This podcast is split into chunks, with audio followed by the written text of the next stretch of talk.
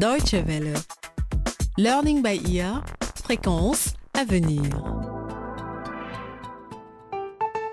Bonjour et bienvenue à l'écoute de Learning by Ear pour un nouvel épisode de notre série en cours Tout le monde est différent, respect des minorités. Aujourd'hui, nous allons parler des veuves en Afrique et en particulier au Sénégal. Les veuves font partie des minorités qui souvent affrontent la vie seules. Au Sénégal, comme partout ailleurs en Afrique, elles ont généralement une existence difficile. S'occuper de l'éducation des enfants, faire en sorte qu'ils aient un logement et de quoi manger sont quelques-uns des problèmes auxquels elles sont confrontées tous les jours. Or, il n'est pas rare que leur propre famille, celle de leur défunt mari et même la société leur refusent tout soutien. C'est le cas d'Aminata, qui, à l'époque de ce reportage, a perdu son mari il y a tout juste deux ans. Son témoignage nous montre à quel point la situation de la plupart des veuves au Sénégal est précaire.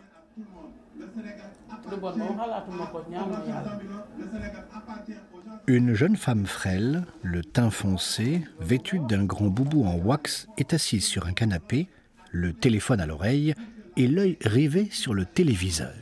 C'est ainsi qu'Aminata débute la soirée. Il est 18 heures et il fait un peu frais. Aminata a l'air épanouie. Pourtant, elle élève seule ses trois enfants, deux filles de 10 et 8 ans et un garçon de 6 ans, ici, à Nyaritali, un quartier très peuplé de Dakar. Depuis que j'ai perdu mon mari, euh, sa société là où travaille m'ont pris en charge, puisque chaque fin de mois, je vais recevoir son salaire, parce qu'il est mort euh, avant sa retraite. Donc avec son salaire, euh, j'arrive à, à me débrouiller pour payer le loyer, l'eau, les ressources et entretenir les enfants. 75 000 francs CFA, soit environ 115 euros. C'est le montant de cette modeste pension. Et pourtant, Aminata a de la chance. Beaucoup de veuves aimeraient être à sa place. Il est rare qu'après la mort d'un salarié, les entreprises accordent aux conjoints un tel soutien financier. Et si c'est le cas, dans la plupart des pays africains, il s'agit d'une maigre pension trimestrielle qui peut varier entre 30 000 et 45 000 francs CFA, autrement dit entre 50 et 70 euros. Avant, Aminata voyait la vie en rose. Son mari faisait tout pour qu'elle vive dans de très bonnes conditions. Il lui offrait des cadeaux, comme de très beaux vêtements en wax ou en basin par exemple, une vie dont elle se rappelle encore aujourd'hui comme elle se rappelle de la disparition de son mari. Oumar est mort dans un accident de circulation alors qu'il revenait de son travail. Il avait 28 ans.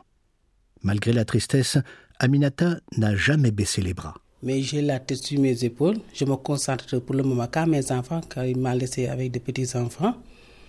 Et donc, euh, je m'occupe que de mes enfants pour le moment.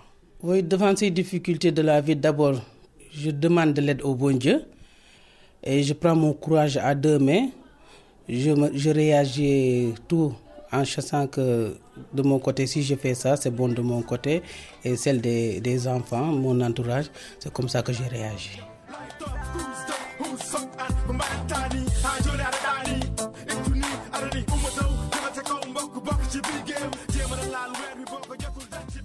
Chaque fois qu'elle écoute ce rap de Maxi Crazy, ça lui donne du courage. Le slogan du rappeur sénégalais est simple. La vie est un combat, il ne faut jamais baisser les bras. Beaucoup de veuves savent ce que cela veut dire. Souvent abandonnées par la famille de leur défunt mari et sans ressources, elles deviennent vulnérables. Elles doivent affronter le quotidien, s'habiller, se soigner, manger, s'occuper des enfants, etc. Dans ces conditions, il est nécessaire d'être bien organisé. C'est le cas d'Aminata. Et elle conseille aux autres veuves de l'imiter. Euh, je leur conseille ce que j'ai fait pour m'en sortir. Et souvent, ils me demandent euh, comment tu te débrouilles si la belle famille m'entretient. Je dis non, je me suis débrouillée avec son salaire. Et par son salaire, c'est ça que je fais. Je m'occupe de mes enfants d'abord, de l'école, le loyer, l'électricité, etc. Et le reste, je fais petit commerce. Et les bénéfices, je garde, je gaspille pas. Je gaspille pas parce que c'est des petits enfants que je dois aider à élever ou qui verront plus leur papa. Il faut que je les soutienne. Il faut que je, fasse ce que leur papa faisait avant. Donc, euh, je les conseille Et d'autres acceptent de suivre mes conseils. D'autres, je fais que conseiller à mes, à mes amis qui, qui sont veuves comme moi. Aminata a monté une petite affaire. Pour vendre sa marchandise, un coin de son salon lui sert d'échoppe car elle ne dispose pas d'un fonds de commerce. Bon, là, je, je vais acheter, euh, par exemple, euh, des chaussures. Je viens placer ça. Et d'autres, je fais des petits euh, commerces euh, en vendant, par exemple, des, des, des acras, des petites galettes que les enfants aiment bien. À la fin de la journée, je sors ce que j'ai dépensé et la recette, je mets quelque part gardée en attendant.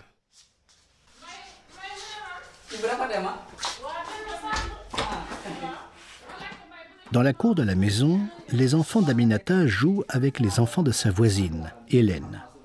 Elle habite le même palier qu'Aminata, et bien que cette trentenaire soit mariée et mère de deux enfants, elle se dit préoccupée par la situation des veuves qu'elle connaît. Ne pouvant pas les aider financièrement, elle s'efforce de les épauler par des conseils et par sa présence. Je pense que c'est un devoir de venir en aide à ces femmes. Si j'en avais les moyens, je les aiderais financièrement. Et il n'y a pas que les veuves. Il ne faut pas oublier non plus les femmes abandonnées par le mari. Et Hélène n'est pas la seule de cet avis. Beaucoup le partagent. Mamadou Dabo est enseignant. Il habite le même quartier qu'Aminata. Lui aussi appelle à plus de solidarité et de considération pour les veuves. Il a beaucoup de sympathie pour ces femmes. Il doit y avoir une loi votée soit par l'Assemblée pour la situation, n'est-ce pas, de ces veuves qui, après avoir perdu leur mari, sont laissées en rade. Malheureusement, tous les hommes n'ont pas cette opinion. Souvent, les veuves souffrent de discrimination et sont stigmatisées. Certains hommes disent qu'elles ont porté malheur à leur mari. C'est pourquoi il est très difficile pour une veuve de se remarier. Le Sénégal est à 95% musulman. Une telle stigmatisation a-t-elle un lien avec la religion? Idrissa Konaté est islamologue. Selon lui, il n'y a aucune raison de refuser un tel mariage. La preuve, le prophète Mohammed, la référence des musulmans, était marié avec une veuve. Moi, je ne peux pas voir le prophète se marier avec une veuve et, et. Franchement, ça, non, non, non, non, non. Ça, il y a ceux qui pensent comme ça. Ces hommes, selon Idrissa Konaté, sont persuadés que quand le premier, le deuxième ou même le troisième mari d'une femme est décédé, le prochain va mourir aussi. Être repoussé par les hommes, du simple fait que l'on soit veuve, est une forme de discrimination. Mais le contraire l'est aussi. Il arrive en effet que certains les considèrent comme des proies sexuelles. Alio Fofana, sociologue et spécialiste de la famille, nous donne l'exemple d'une jeune veuve victime de harcèlement sexuel de la part de certains hommes à qui elle demandait de l'aide. Pour euh, nourrir ses enfants, elle était obligée de faire recours à des gens de bonne volonté.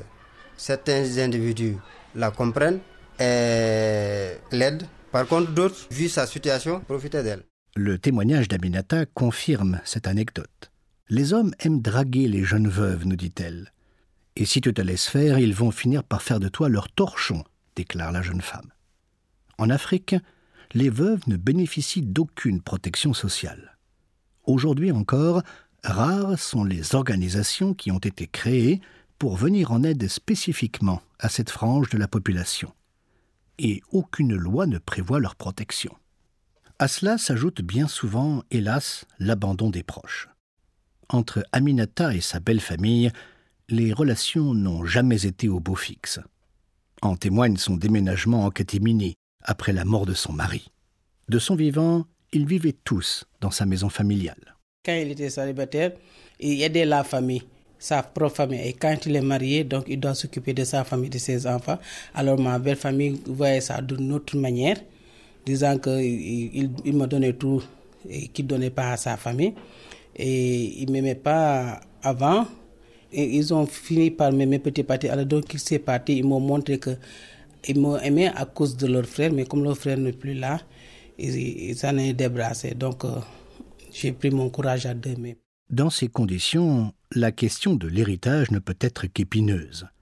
En règle générale, les veuves sont lésées tout simplement parce qu'elles ne savent pas comment entrer en possession de leurs biens. Aminata n'a pas dérogé à cette règle. Oui, il a laissé quelques biens euh, pour, euh, de côté pour ses enfants et l'autre euh, pour sa famille, qu'on doit partager, ses deux familles, sa propre famille et moi et les enfants. Mais de ce côté-là, je n'ai pas encore perçu parce que la famille, sa propre famille, la famille, je veux dire que ses frères et sœurs, sa mère, autorise pas. Or, les procédures administratives et juridiques pour obtenir sa part d'héritage sont longues et complexes. Et les frais d'avocat sont très élevés. La majorité des veuves ne peuvent s'en acquitter. La plupart du temps, elles n'ont donc d'autre choix que de renoncer à leurs droits.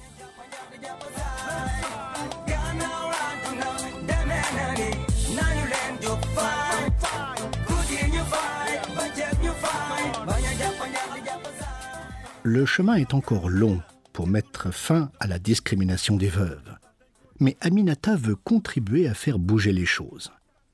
Son vœu le plus ardent est de créer un jour une association des jeunes veuves du Sénégal.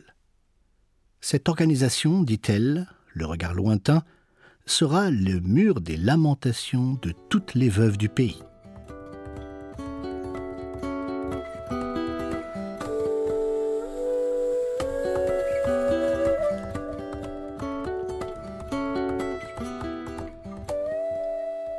C'est sur l'expression de ce rêve de la jeune veuve Aminata que s'achève cet épisode de Learning by Ear. Un reportage signé Babou Diallo dans le cadre de notre série qui appelle à la tolérance pour les minorités. Pour réécouter cet épisode ou un autre, rendez-vous sur notre site internet dw.de/lbe. Vous pouvez aussi nous faire part de vos témoignages, commentaires ou suggestions à français@dw.de. Merci de votre attention et à très bientôt.